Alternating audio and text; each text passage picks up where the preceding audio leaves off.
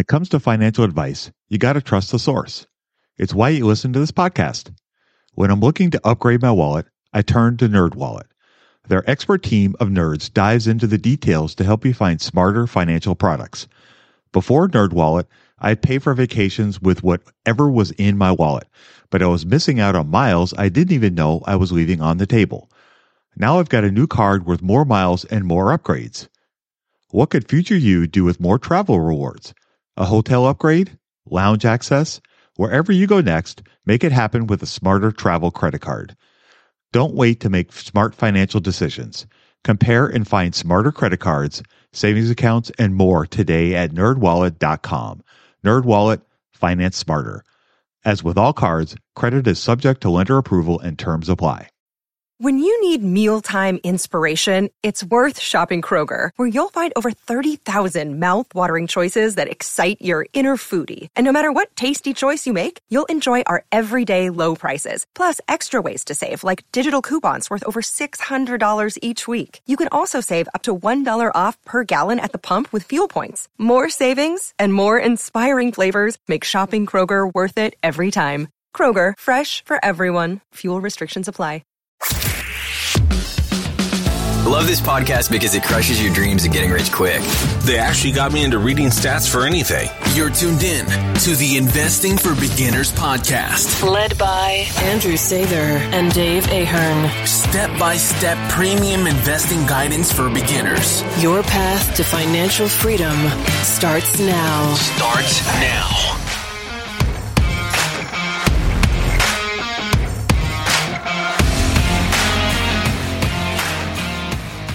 Welcome to the Investing for Beginners podcast. Today we have a very special guest. We have Bill Snow. He is a middle market investment banker for the firm Focus Investment Banking.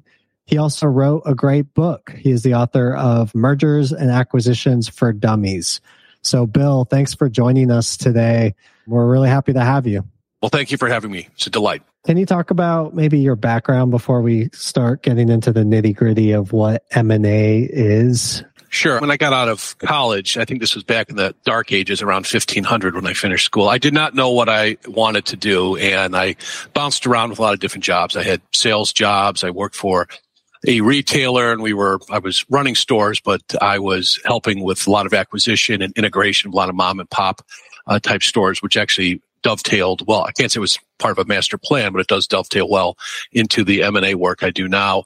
I got interested in where businesses come from, the genesis, the germ of an idea. How does that come together? So I got involved with friends and family, angel funded businesses, venture capital, working my way up the food chain. And for a few years, I worked for a matchmaker between venture capital and entrepreneurs and did a lot of bird dogging for venture capital firms and saw good, bad, and indifferent, mostly bad doing that kind of job. And you end up getting a lot of information, a lot of knowledge, a lot of experience in terms of general business, whether it's selling, whether it's managing people, the financial accounting and so forth. So a few years after the venture capital thing went the way of the dodo, a former colleague, one of the VC jobs had gone to a middle market investment banking firm and they were looking for somebody to add to the staff, somebody who could execute transactions, make phone calls and negotiate, knew how to read a balance sheet, things like that.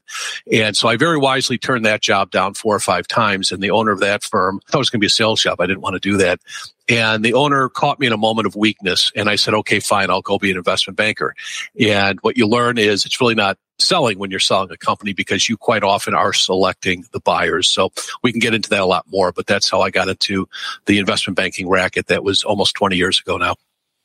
Awesome. Can you break down middle market for somebody who might not be familiar with that term? Sure. The definitions vary. Everybody has their own idea of what middle market means, but generally speaking, we've always thought that that is roughly 10 million to 300 million in revenue. Although today, uh, with the inflation we've had, I would say probably 20 million minimum in terms of revenue up to 300 million. And then in terms of earnings, we'd like to see at least $2 million, preferably more in earnings or this, this horrible acronym that investment bankers like to use called EBITDA. So at least 2 million in earnings. Okay, cool. Is there a particular size that tends to be a sweet spot for M&A or is it really case by case basis? It's a case by case basis, and it really depends on what two sides want to do. People always talk about deal flow. And it's a term, everybody uses it in, in the business. We like ampersands in the M&A business. If they could only put an ampersand into deal flow, it'd be even better. I don't like that term because to me it's very passive. Something that happens. It rains. Okay, that's something that's passive. We have no control over that, right? It's cold, it's hot, whatever. M&A deals require a buyer and a seller. So you have to have a company uh, probably a good company and an owner of a mine to do a transaction. And you have to have a buyer that wants to line up and do a transaction. What I always tell, whether it's somebody who wants to make an acquisition or somebody who wants to sell a company, put your plan together. Do what you want to do because business owners in particular are inundated with overtures from private equity firms, from individuals who want to buy companies, from other companies who want to make acquisitions. And quite often they find themselves kind of jury rigging an offer. Well, it's not quite, or I don't know what I want. And it's kind of square peg, round hole type situation. So if you have a company, if you're looking to sell, put your plan together. What do you want to do? I want to retire. I want to sell a piece and work for a few more years. No right or wrong in this. You can do whatever you want. And the same thing with the buyers put together your plan. What are you looking for? But not just that, because everybody's looking to make an acquisition. What do you bring to the table? Do you see something different? I call it having a thesis. Do you have a thesis? So if you talk to a business owner, it's just not, we have a lot of money and industry experience and we want to buy you. The whole world says that. If you can come up with something else, I'm seeing something in the industry. I think I can take advantage of it. I'd like to get your thoughts on it and let me know if I'm onto something, if I'm way off base. If you can do things like that, have an actual conversation, quite often you can move the needle needle and find a meeting of the minds between buyer and seller. Cool. Talk about the buyer maybe for a second. Sure. Who's doing a lot of the buying, either in general or with types of people you've worked with? Sure. So in the middle market, the buyers tend to be private equity firms and other strategic companies who want to make an acquisition. And you'll see this all the time. You'll see this, the, the big stories in the newspaper. Those are typically the really big transactions. The smaller transactions, the transactions that have a value of whatever, 10, 20, 30, 50 million dollars, you know, small, relatively small. Quite often those fly under the radar. Maybe some sort of mention in a local paper, especially if the, if the company's in a secondary or tertiary market, uh, you quite often see a little, a little mention of that. But certainly the big national papers, that, that's just not very fun and exciting.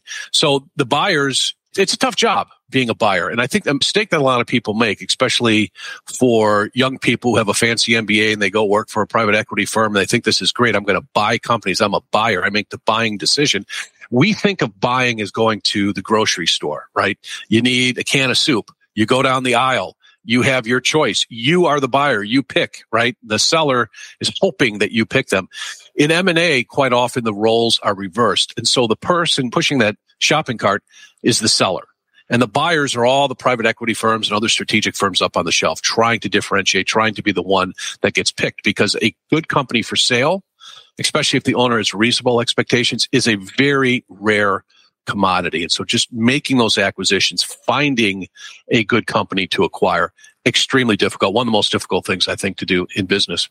Would you say that competition has intensified? Does it ebb and flow over time when it comes to the number of buyers? It ebb and flows. And the last roughly 15 years where we had this, I think, very destructive low interest rate environment, it made money very cheap. And so we saw a lot of private equity firms and everybody could jump in and buy companies because borrowing money was very cheap. The cost of capital was very low. We're seeing some culling of the herd, I suppose, and that is putting some downward pressure on valuations. I do think that we've had a lot of inflation in M&A valuations until recently, but the competition, it's always going to be there for the buyers. And the biggest competition that buyers have, and it's the same thing with me trying to find clients.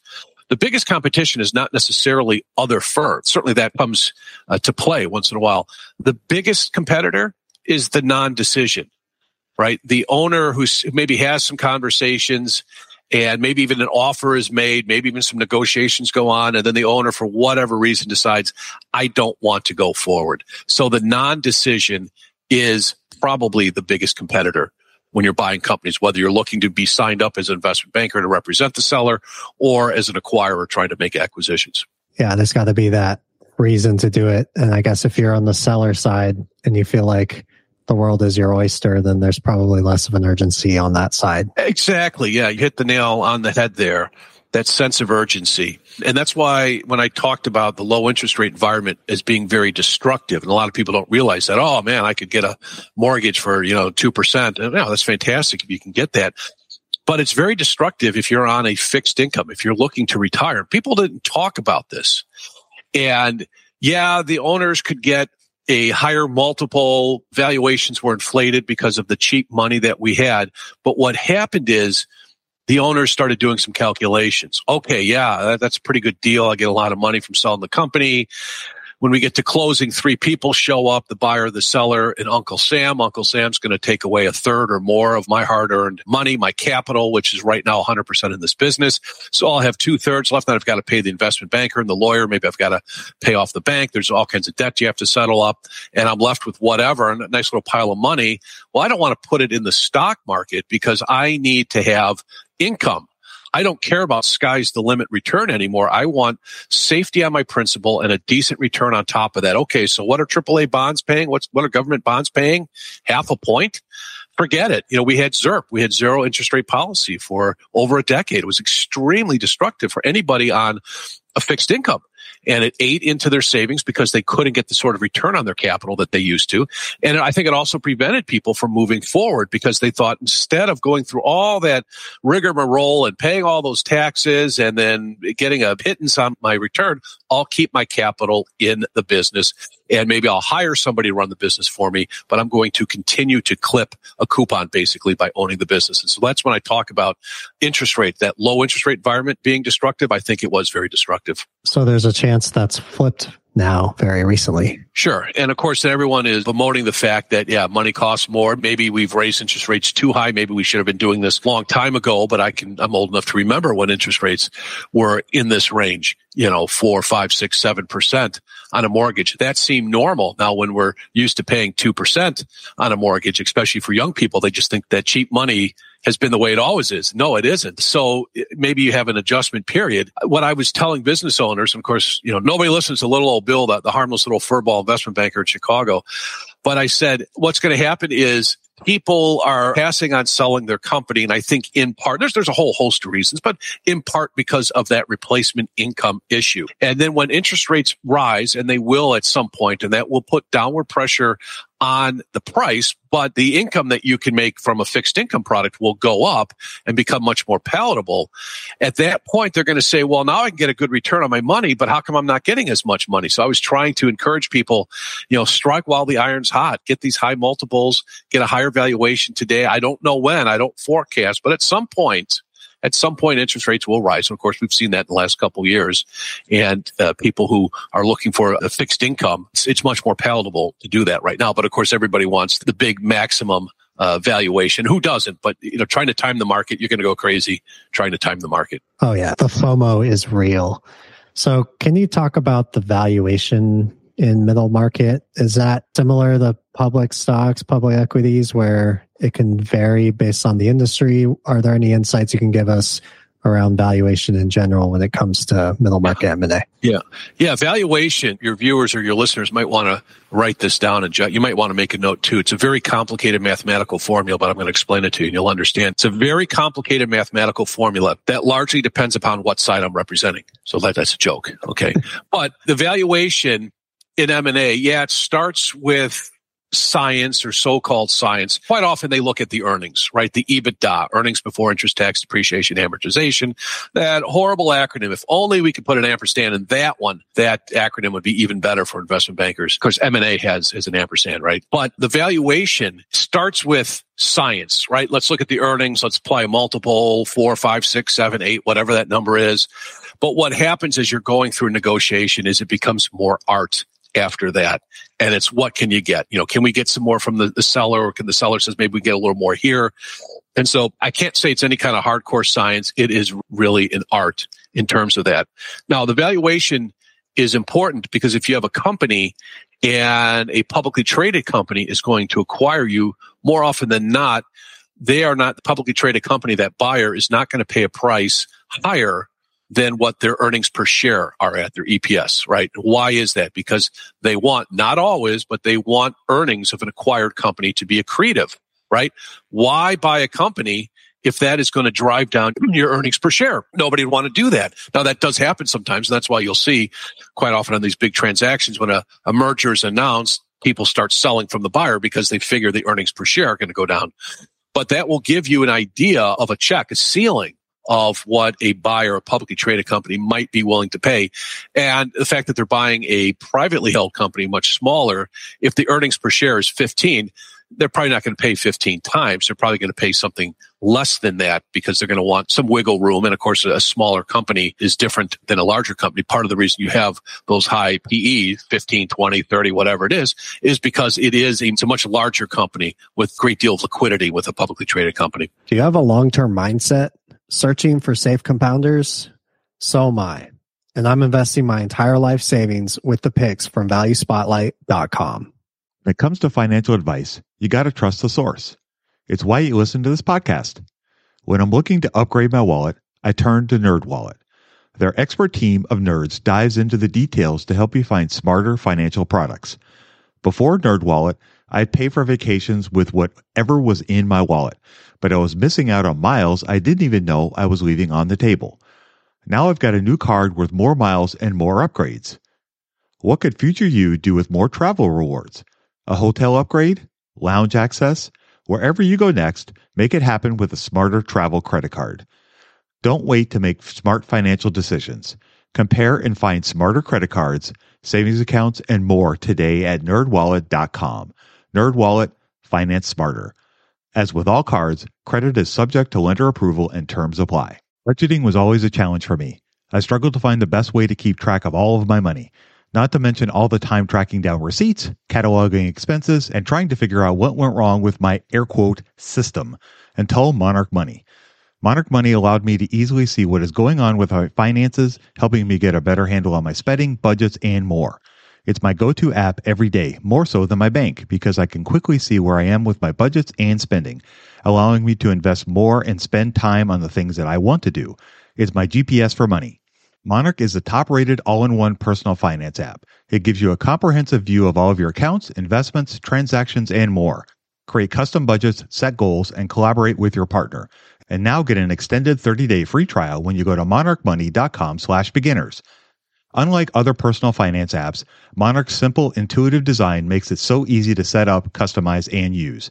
Monarch has built-in features to collaborate with your partner, family, or financial advisor. Invite them to your account at no extra cost, and they'll get their own login info and a joint view of all of your finances. Monarch is the most customizable budgeting app. Change the layout of your dashboard, toggle between light and dark mode, create custom budgets and notifications, set up automatic rules for transactions and notifications, and more. In fact, Monarch Money is one of the first to bring you direct Apple Card, Apple Cash, and savings syncing with the latest iOS 17.4 update. Now you can sync your wallet directly for seamless budgeting. After trying out Monarch for myself, I understand why it's a top rated personal finance app. And right now, get an extended 30 day free trial when you go to monarchmoney.com slash beginners.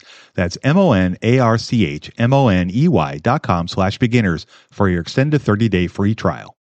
So you mentioned the price buyers are willing to pay. I was reading the book yesterday about Charlie Munger and Warren Buffett and when they bought See's Candies in the private markets. They had got they had come in with an offer, and then you know See's Candy came with a different offer, and then you know they basically stuck to their guns on it. And See's came back and said, "Okay, we'll do the deal after all."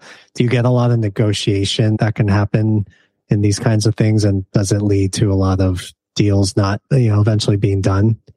Well, you're going to have negotiation in just about anything when you say negotiation, sometimes that makes people very nervous. They think a lot of bluffing. They think pounding the table and, you know, very dramatic things that would make for a good movie, right? In the boardroom, uh, someone pounding the table and, you know, throwing a chair through the wall and, you know, take it or leave it.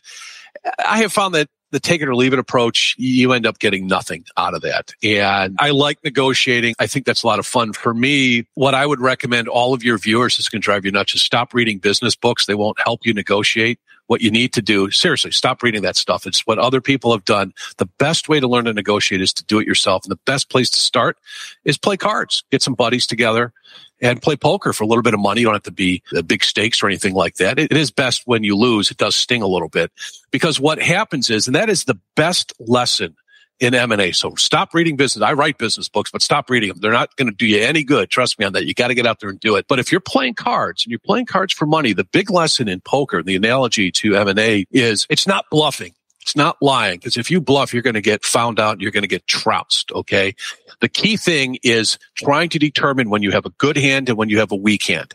And if you have a weak hand, how do I get out of this with as little damage as possible? Then you know you can't push that much and you just better get this thing done because you're not in a good position. And it's not just looking at your cards, right? Not looking at your hand. You have to read the table and get a sense of where those people are. And how do you determine that? They're betting, body language, tells, and all kinds of things like that. And the real lesson is when you have a strong hand, because if you play cards, if you play poker, if you have a strong hand and you immediately start betting huge numbers, the maximum, if you have a maximum in your game, or just big, big dollars that are far beyond the typical bets in the game, what is that a signal? that you have a great hand and you're just going to give it all away and people are going to fold. And so all you're going to win is the ante. So you've had a strong hand. You completely misplayed a strong hand. And so the lesson for negotiating is understanding we can strong hand, what the other people have and be able to play it accordingly. You're not going to bluff. You have to explain. You have to be calm and rational and have discussions. And the best negotiation where it works out the best is that sort of thing where both people are agreeing, okay, this makes sense. Okay, we'll both compromise a little bit here because it's not about winner take all you have to get a deal done that's going to make sense for both sides. Because ultimately, if it doesn't make sense for one side, that side will walk away. So you have to keep that in mind as well. So stop reading business books. I haven't said that already. One more time, maybe. Yeah. I, I, do like the advice to play poker. Maybe I could check raise you on pair of aces yeah. or something. Yeah. Well, you do, do you have friends? Do you play? Yeah, yeah. I've started playing this crypto poker game. It's kind of fun. No, stop that. What's wrong with you young people? You get together in a room with some friends, okay, and you, you have some money on you and you don't do any, like don't look at your phones. This is going to be bizarre for you guys. Don't trust me on this. Get together, have regular poker games with your buddies. It will be the best lesson. You'll have a lot of fun too, but you'll have a lot of fun too because you have to learn how to read your hand in relation to others. So I encourage you, please have some fun. Okay. But it will be one of the best lessons that you learn in business. And, and you get the people who you know are always going to play it really conservative and the ones who are always going to overplay their hand. Well, that's true. And I have a friend and I, we don't play that much anymore. I'm a little bit older now, but in my twenties in college, we played a lot. But yeah, my friend, he thinks he's an expert poker player. And I've told him he has the worst poker face in the history of the world. And this is where it's important because if he gets middling cards, the kind of indifferent. There's nothing really exciting about his hand. He's leaning back. He's sighing. He's uh, kind of rolling his eyes, slow to make the bets. The second he gets a good hand, he immediately sits straight up. He's looking everybody in the eye. He bets really quickly. You can't bet fast enough. Come on, the money there. It's mine. bet you jerk. And he's got this face and the yeah. face is, this is my expert poker face. You won't be able to tell. Okay. And he has the worst tells. And so I know when he's got a good hand.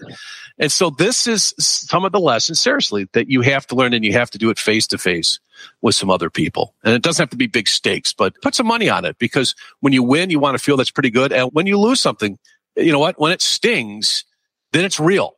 Mm. And then that starts, you start thinking a little bit differently about how you manage risk and how you move forward and how you position things. It's one of the best lessons any person can learn. I bet your buddy thinks he's got a real good poker stare too, like an iron when he's really being serious. I fortunately don't play that much. I have told him. I doubt he'll remember, but I've told him he has the absolute worst poker face. Yeah. I tease him. He can't change lanes fast enough when he's driving a car. It's absolutely hilarious. Just he just is zigzagging back and forth. But uh, he's a great guy, though. It is a good lesson, though, because I, I imagine you can gain a lot from how somebody is behaving and how willing they are to make a deal or not. So obviously money plays a big part, but you got to think with business owners, especially those who have poured their heart and soul into a business, there are other things they want to see from a buyer other than just money or valuation. So can you talk through some of that? Yeah, great question. Yeah, one of the things that we talk about is chemistry and we tell them, look, we'll we'll go through a process. Here's here, we'll put the materials together. We'll put a buyers list together. You approve everybody. We'll reach out to the buyers. We'll get materials to them. We'll get initial offers. Okay, and then based on those initial offers, we might sit down with some of those offers, assuming those offers look like they would be of interest to you. And one of the big values and one of the, why it's so important to sit down and have meetings, face to face stuff. So stop all this computerized crypto stuff, you kids. Get together. Okay. You got no more Zoomers and all this video stuff. You got to get together face to face because you want to see how well both sides play in the sandbox. Think about little kids playing in the sandbox. And it starts with chemistry. So we, we will tell somebody, look, if you don't like one of the groups, if you just don't click, and that's going to happen, you're not going to connect with everybody you meet in life if you don't like them for whatever reason, don't do a deal because it will be misery. It's kind of like getting married. Why get married to someone you can't stand? It would be complete misery. So it does start with chemistry. And it goes back though to that one of the first things I said in this, in this interview for sellers, put your plan together. What are you looking to accomplish?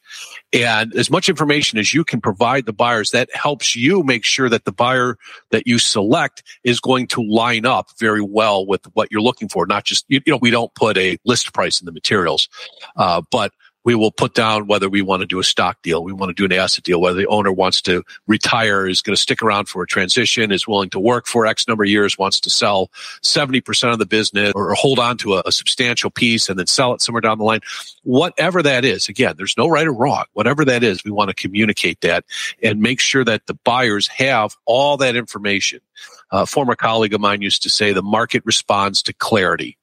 And that is such an important thing for any seller. Be as clear as possible and detailed as possible with what you want. Be open minded. Someone might come up with a different idea that makes sense. There's nothing wrong with changing your mind, but it is difficult because I buy companies too for clients and it's very difficult for me because I write the offers. I cannot write an offer when when a potential seller says, "Yeah, I'll do whatever." Well, how can I write that? Give me an offer. Do you want to stay? Do you want to go? You know, you want to sell the whole thing? If you give me something to work with, I can put together an offer. And there's also some back and forth in terms of crafting these things as well. But but be as clear as possible with what you're looking to accomplish. And what was it, Alice in Wonderland or something? Where do you want to go? Yeah, yeah, yeah, yeah. Oh, very. Uh, it's good. Good pop culture reference here. I like it. You'll get one for me today, and that's probably it, and nothing else for the rest of the year.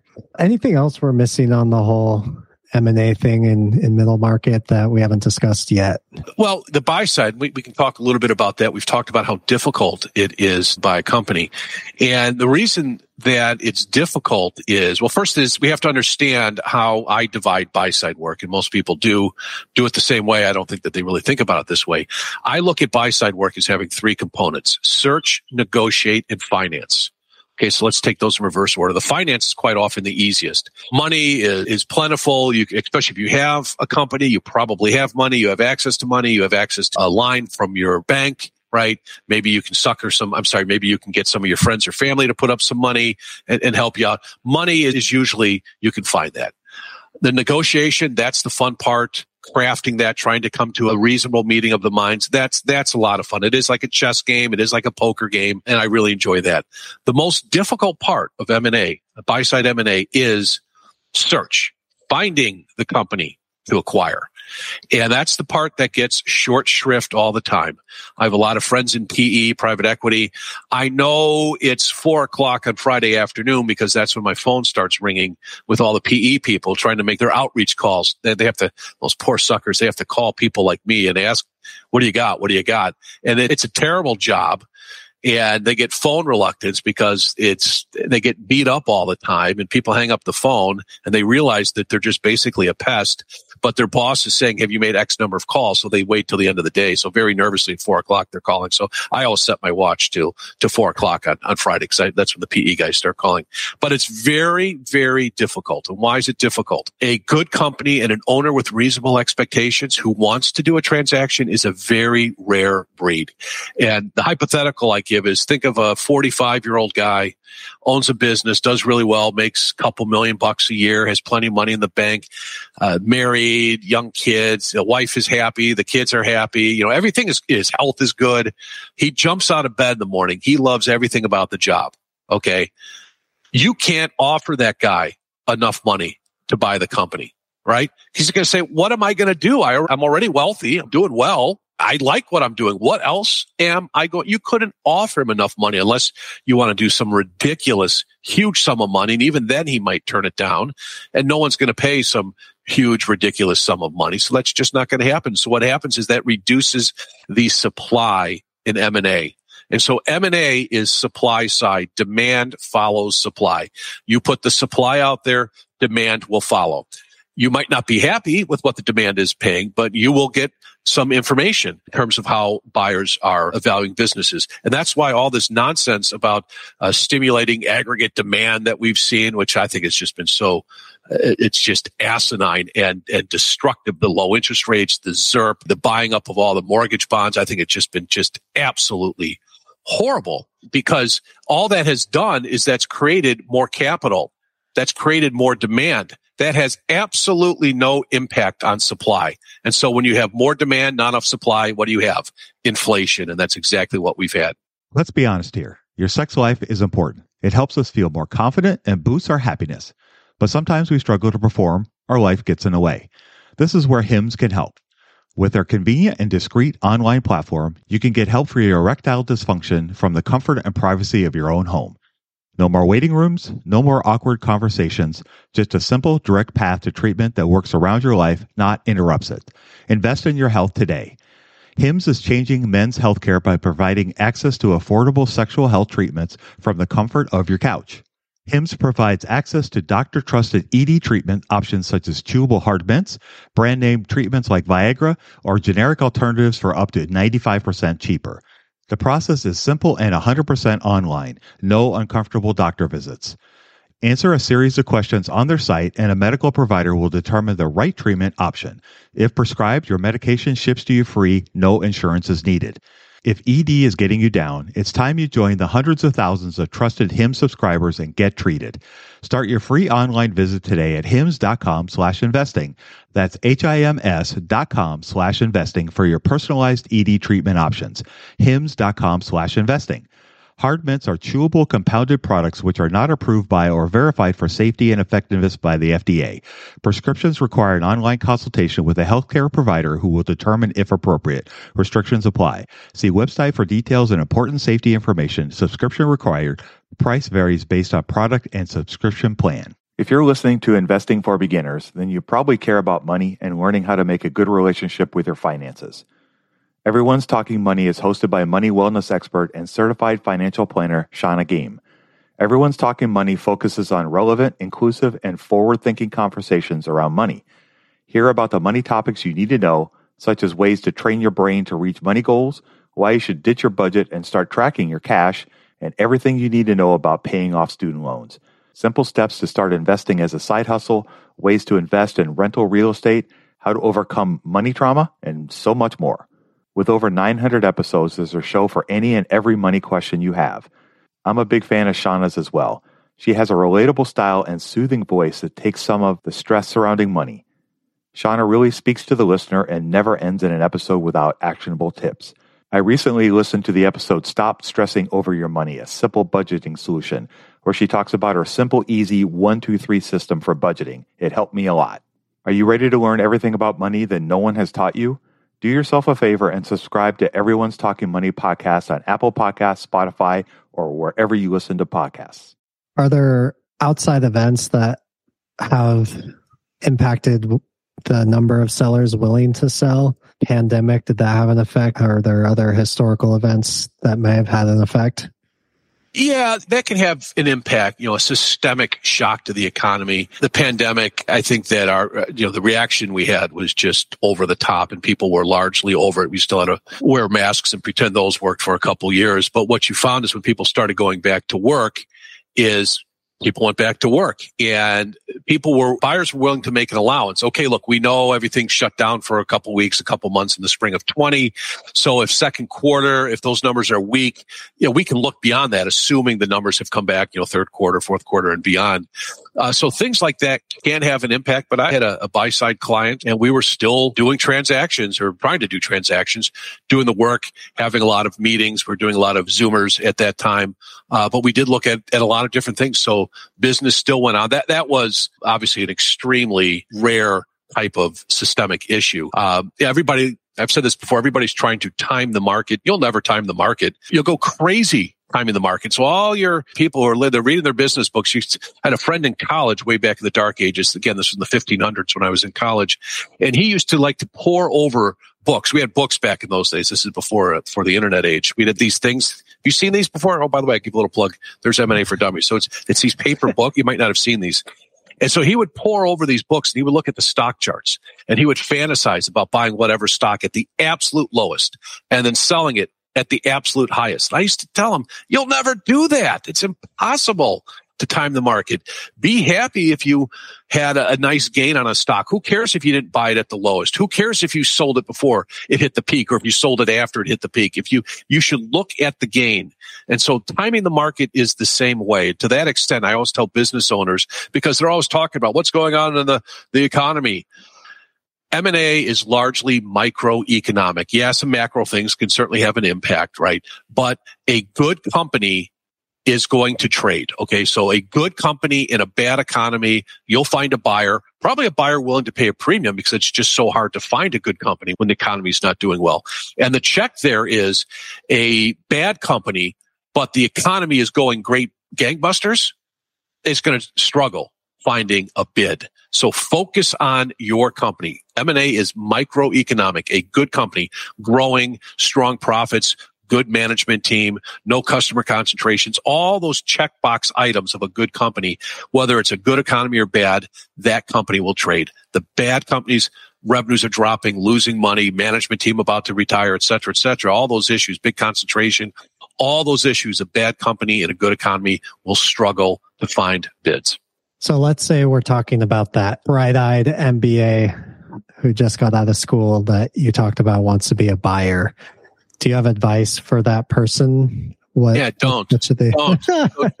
don't. You're gonna hate should it. Should they harass you every Friday? No, no. Go away. Don't do it. It's miserable. You're gonna hate it. And I'm doing that just to, to call the herd. Everybody thinks they want to get into this. Don't do it. Do something else. Do something else because you're going to be making phone calls. If you don't like, if you like making phone calls and being abused, then absolutely, when you get that fancy uh, MBA and you can go work for a big private equity firm, yeah, if you enjoy doing that, then you probably stand out.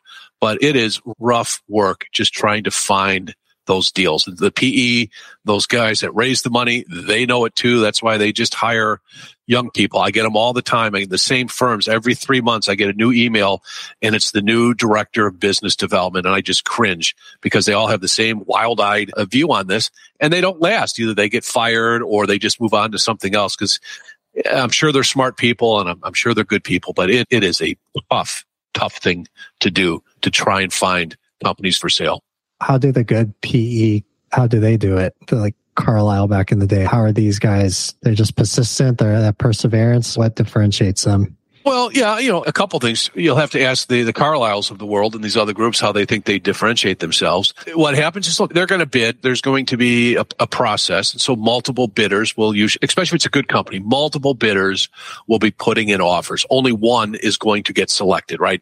You can have demand. You can have 10 buyers all putting together really good deals, right? You can't go back to the factory and crank out nine more of the companies to satisfy the market. You can only sell that company one time. And so the, the PE firms, yeah, they win mandates. They pitch a lot too, and they're not going to get selected. Either they're not the highest bidder or they have too much structure. It's too complicated. And, and maybe someone else had a more straightforward deal with more cash, maybe less stock, less earnout has just Frankenstein's monster, less of a note. So, you know, all those things factor into how someone determines whether they want to do a transaction or not. But uh, you've got to get out there and, and play the numbers game. What I always tell, I get contacted all the time and I always tell the PE people. They always want to talk and and I want to be you know polite and professional, but I always say the same thing. Hey, when we have something that might be a fit, we'll be in touch. Absolutely.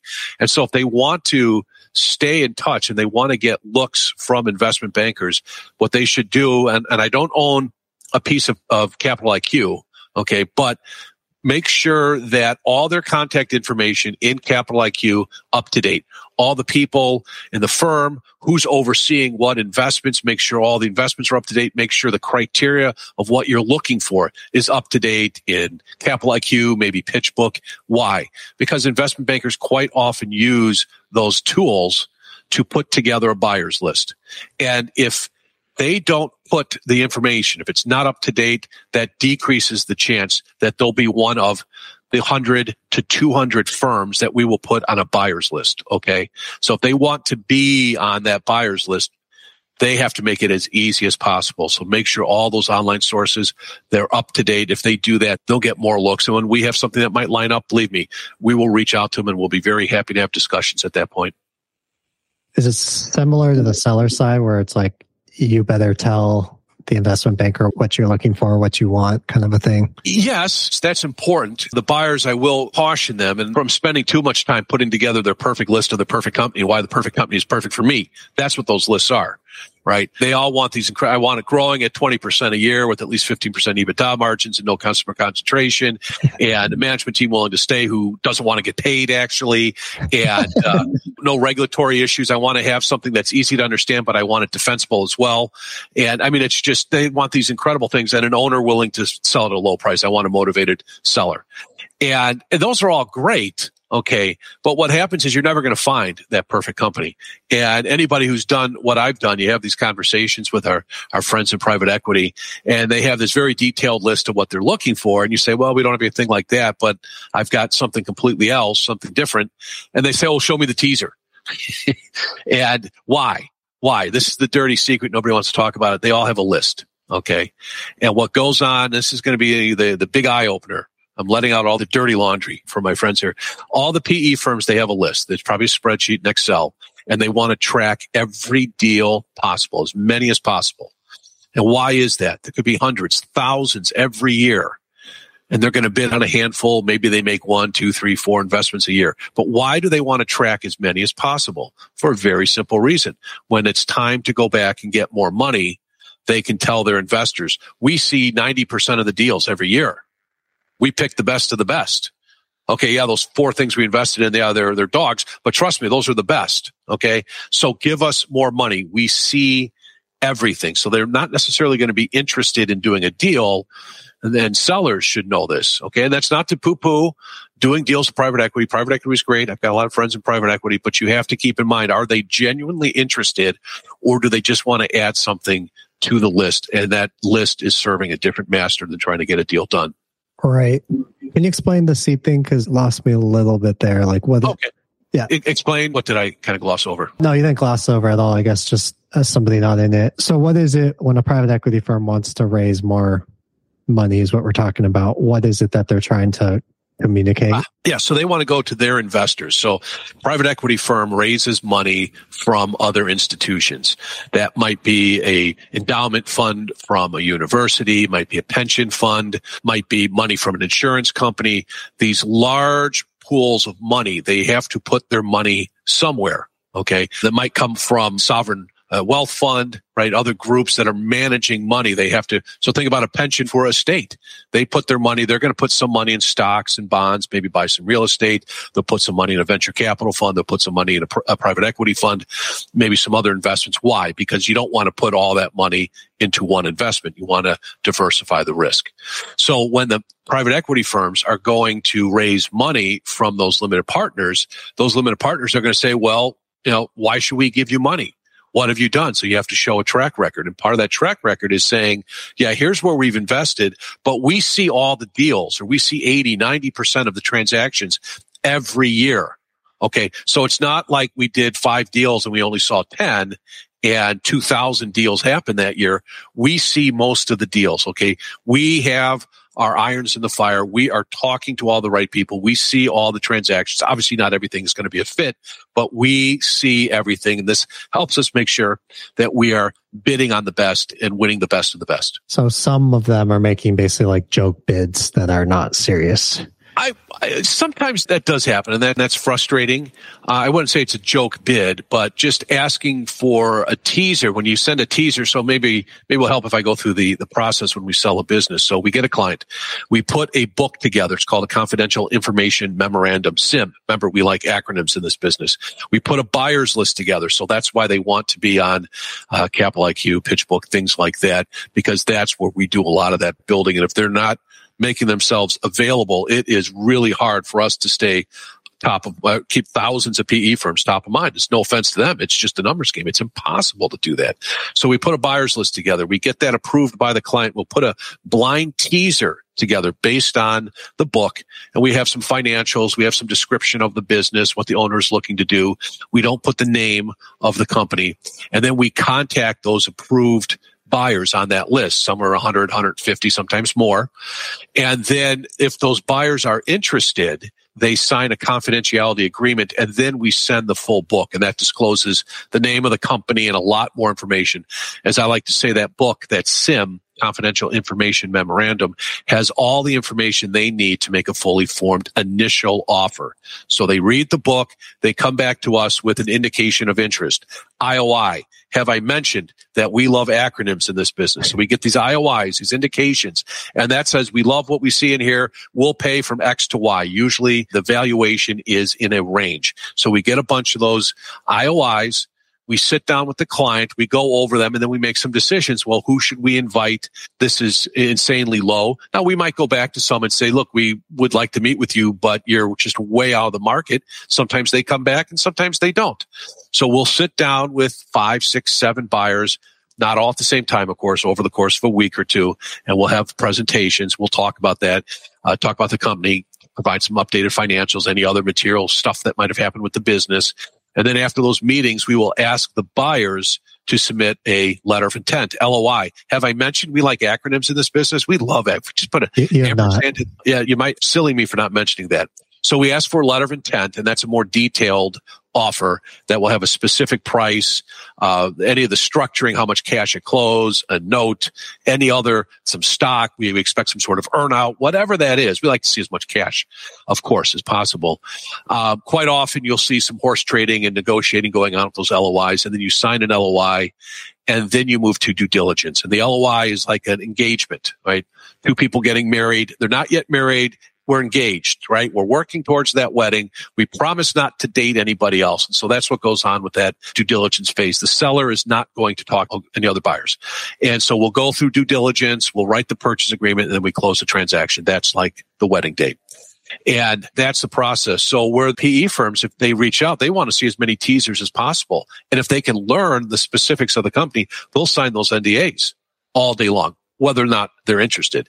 And I know from running numerous processes over the year, over the years, that like clockwork, 30% of those who I reach out to will not respond. Okay. Another 20 or 30%, those who actually get the teaser just don't have the common decency to say, uh, we're passing and give me a reason. Sometimes they say we're passing, but they won't give a reason.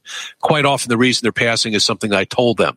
Um, you know, what, what kind of company is this? Well, they're a retailer. Oh, okay. And then they pass. Well, we don't like retailers. Well, they told me that initially and I've told them it was a retailer. So you'll see that a lot. So that's why I know there's some, you know, they're, they're keeping their list together. Okay. Mm-hmm. And now that's not to say you should do that because you have to cast a wide net. You're going to get that. That's just what goes on. Okay. But if you're selling a business, that's why you want to work with sophisticated, experienced people who've been through this before because you can't forecast. You don't necessarily know who's just collecting it for the sake of collecting it. But, you know, we're always thinking about that. How serious are they? And when you sit down and have a meeting with buyers, one of the things that we'll look at is do they have the materials? Because if you sit down with the buyers and they have, you know, two, three, four people from the firm, the PE firm show up and the, the, guy leading the charge says, what are we here? What are we doing? Somebody have a, a book? What is this? That's a bad sign. I want to see that they've printed up the materials. They've got dog-eared pages. They've got little post-it notes all over the place. That tells me they've been digging in, doing their homework. And that's a sign of seriousness when they're really digging in and asking very detailed questions in those meetings. So you really get sellers who like try to do it on their own. That goes on. That goes on, and you know they don't want to pay a fee. They don't want to pay uh, retainers, your monthly retainers, or whatever. And, maybe that makes sense. The mistake that sellers will make is they think, well, I did all the hard work. I found the buyer, right? They, well, how'd you find the buyer? Well, he called me. Okay. But they think because they have a buyer, they did all the hard work. And I just need someone just to help out, kind of cross the T's for me. So I'm not going to pay you a big fee. Well, finding a buyer is the easiest part of M&A. Okay. You can find a buyer. You walk around. Where are you right now? What town are you in? I'm in Raleigh, North Carolina. Okay. You can walk around downtown Raleigh, North Carolina, and bump into people, ask people in a matter of minutes, you will find somebody, yeah, I'm looking to buy. That's part of my mandate. Or I work for the CFO. I know he's looking to make acquisitions. Finding a buyer is really easy. That's not difficult. And anybody with a business should understand that finding buyers is easy, probably because they're calling and emailing every single day. You know what's hard? Getting a deal done that makes sense for the seller. That's what's really difficult. So finding the buyer, easy. Getting a good deal done, very difficult. And that's where we come in. And if you have a random sample of one, just one bidder, maybe it turns out to be a good deal. And then that's entirely possible, but you don't know unless you are able to compare and contrast it. Are you getting other offers? Maybe that price is low, or maybe somebody would be willing, maybe not pay as big of a valuation, but have more cash at close. And then you have to make decisions. Okay. Do I take a $25 million deal that had 10 million at close and $15 million in structuring and note and earnout? Or this person is uh, willing to pay 22 million, so a little bit less, but $20 million cash at close. Maybe you make a decision. I'll take the offer that's a little bit less because I get more cash and I want the certainty. Again, no right or wrong in that situation. It's up to the individual. But that's why having multiple choices will help help you determine if you're really getting a good deal or something that's in market or something that's reasonable. It's amazing how much information you just dumped on us. I feel like we got your whole book in yeah, the short podcast. oh my God. Are you kidding? There's even more information in that book. tell, tell us about it, please. Sure, sure. So mergers and acquisitions for dummies. Yes, it is an official dummies book. That's something that people always ask me. How did you get around the copyright? No, it is an official dummies book. And they always ask, did I write the book or pitch the idea? They came to me. They came to me to write a book and that turned into M&A for dummies. So the first one came out in 2011. So I wrote that in summer and fall of 10. It came out the spring of 11. And then last year, a little more than a year ago, uh, Wiley Publishing, and I'm always very appreciative of Wiley for reaching out. They contacted me again and said, how come we haven't updated this? And I said, well, I've been waiting for you. It's, it's your decision. I'd be happy to do that. So I updated the book and gave it a, a complete overhaul last, when did I write that? Last summer and uh, really in the fall and wrapped up in the winter. We did the editing in the winter and it came out at the end of May. Is it a lot of what we talked about today, just more in depth? Or are there other sections in there that people would be interested in? It delves into the entire process of buying and selling a company. So I ran through the basic steps M&A process. You'll see a lot more information on that. You'll see a lot more on the negotiating. We touched on that a little bit, but I get into a lot more detail there. Uh, valuation, what really comprises valuation. I have a whole chapter, chapter six is it takes a very deep look at not just the, the simple valuation, the investment banker, right? Multiple times EBITDA, but it takes a look at a lot of other factors that go into it. Enhancers, detractors to valuation, working capital adjustment, little things, really picky uni, boring accounting stuff that if not done correctly could cost you a couple hundred thousand dollars very easily. So you go back to why should people hire an investment banker? You might save fee you know, congratulations, but because you didn't set the working capital right, it cost you half a million dollars. Well, there's a fee perhaps. So sometimes they don't think about that kind of stuff. So it goes into a lot of detail uh, on valuation, goes into a lot of detail what goes into a book, how to read a book, how to make offers. It'll change your life. I can say that very modestly. If you read the book, it will it will change your life. I appreciate your modesty. Yeah, my best skill. Yeah, your best skill. It does sound like something that if someone has ever considered selling, that that would be the, the most logical first step. It is. For Dummies books, for those who are not familiar with them, they work as a resource guide. So you can certainly read it from cover to cover. Nothing wrong with that but it works very well as a resource guide. So as you're coming up with something, well, what does this mean? You can look up in the index. Okay, that's on page 165 and read the paragraph about it. It's not meant to be a deep dive into the subject, of course. It's enough where it's a starting point, get you conversational on some of the terms and processes and nomenclature and things like that. And it, to that extent, I think it does a very good job. Awesome. And I'm assuming you can get it on Amazon, Barnes and Noble, anywhere your books are sold. Books a million even sells it. Yeah, and anywhere fine books are sold, you can get it. Although Amazon, of course, is the uh, is the big dog these days. Awesome. Well, Bill, thanks so much. Uh, the amount of knowledge you dropped on us and your generosity with with the funny stories and everything, we really appreciate it. One last time, that book is Mergers and Acquisitions for Dummies, and uh, you also have your firm Focus Investment Banking which I'm sure is a great place to check out more about you as well. Are you on Twitter or anywhere there? I am on Twitter. I don't do much there, but on occasion I'll, I'll do something. So when this thing goes live, we'll probably a uh, tweet for that. You can find me on LinkedIn. Just type in Bill Snow. You'll find me. I have a website, billsnow.com. So you can find me all over the place. Perfect. Well, thanks so much. That is going to wrap up our show for today. Don't forget to invest with a margin of safety, emphasis on the safety. Have a great week, and we'll talk to you next time. We hope you enjoyed this content. Seven Steps to Understanding the Stock Market shows you precisely how to break down the numbers in an engaging and readable way with real life examples. Get access today at stockmarketpdf.com. Until next time, have a prosperous day. The information contained is for general information and educational purposes only. It is not intended for a substitute for legal, commercial, and or financial advice from a licensed professional. Review our full disclaimer at einvestingforbeginners.com. Hello, it is Ryan, and I was on a flight the other day playing one of my favorite social spin slot games on chumbacasino.com. I looked over the person sitting next to me, and you know what they were doing? They were also playing Chumba Casino. Coincidence? I think not. Everybody's loving having fun with it. Chumba Casino is home to hundreds of casino style games that you can play for free anytime, anywhere, even at 30,000 feet. So sign up now at chumbacasino.com to claim your free welcome bonus. That's chumbacasino.com and live the Chumba life. No purchase necessary. VGW, void, were prohibited by law. See terms and conditions 18 plus.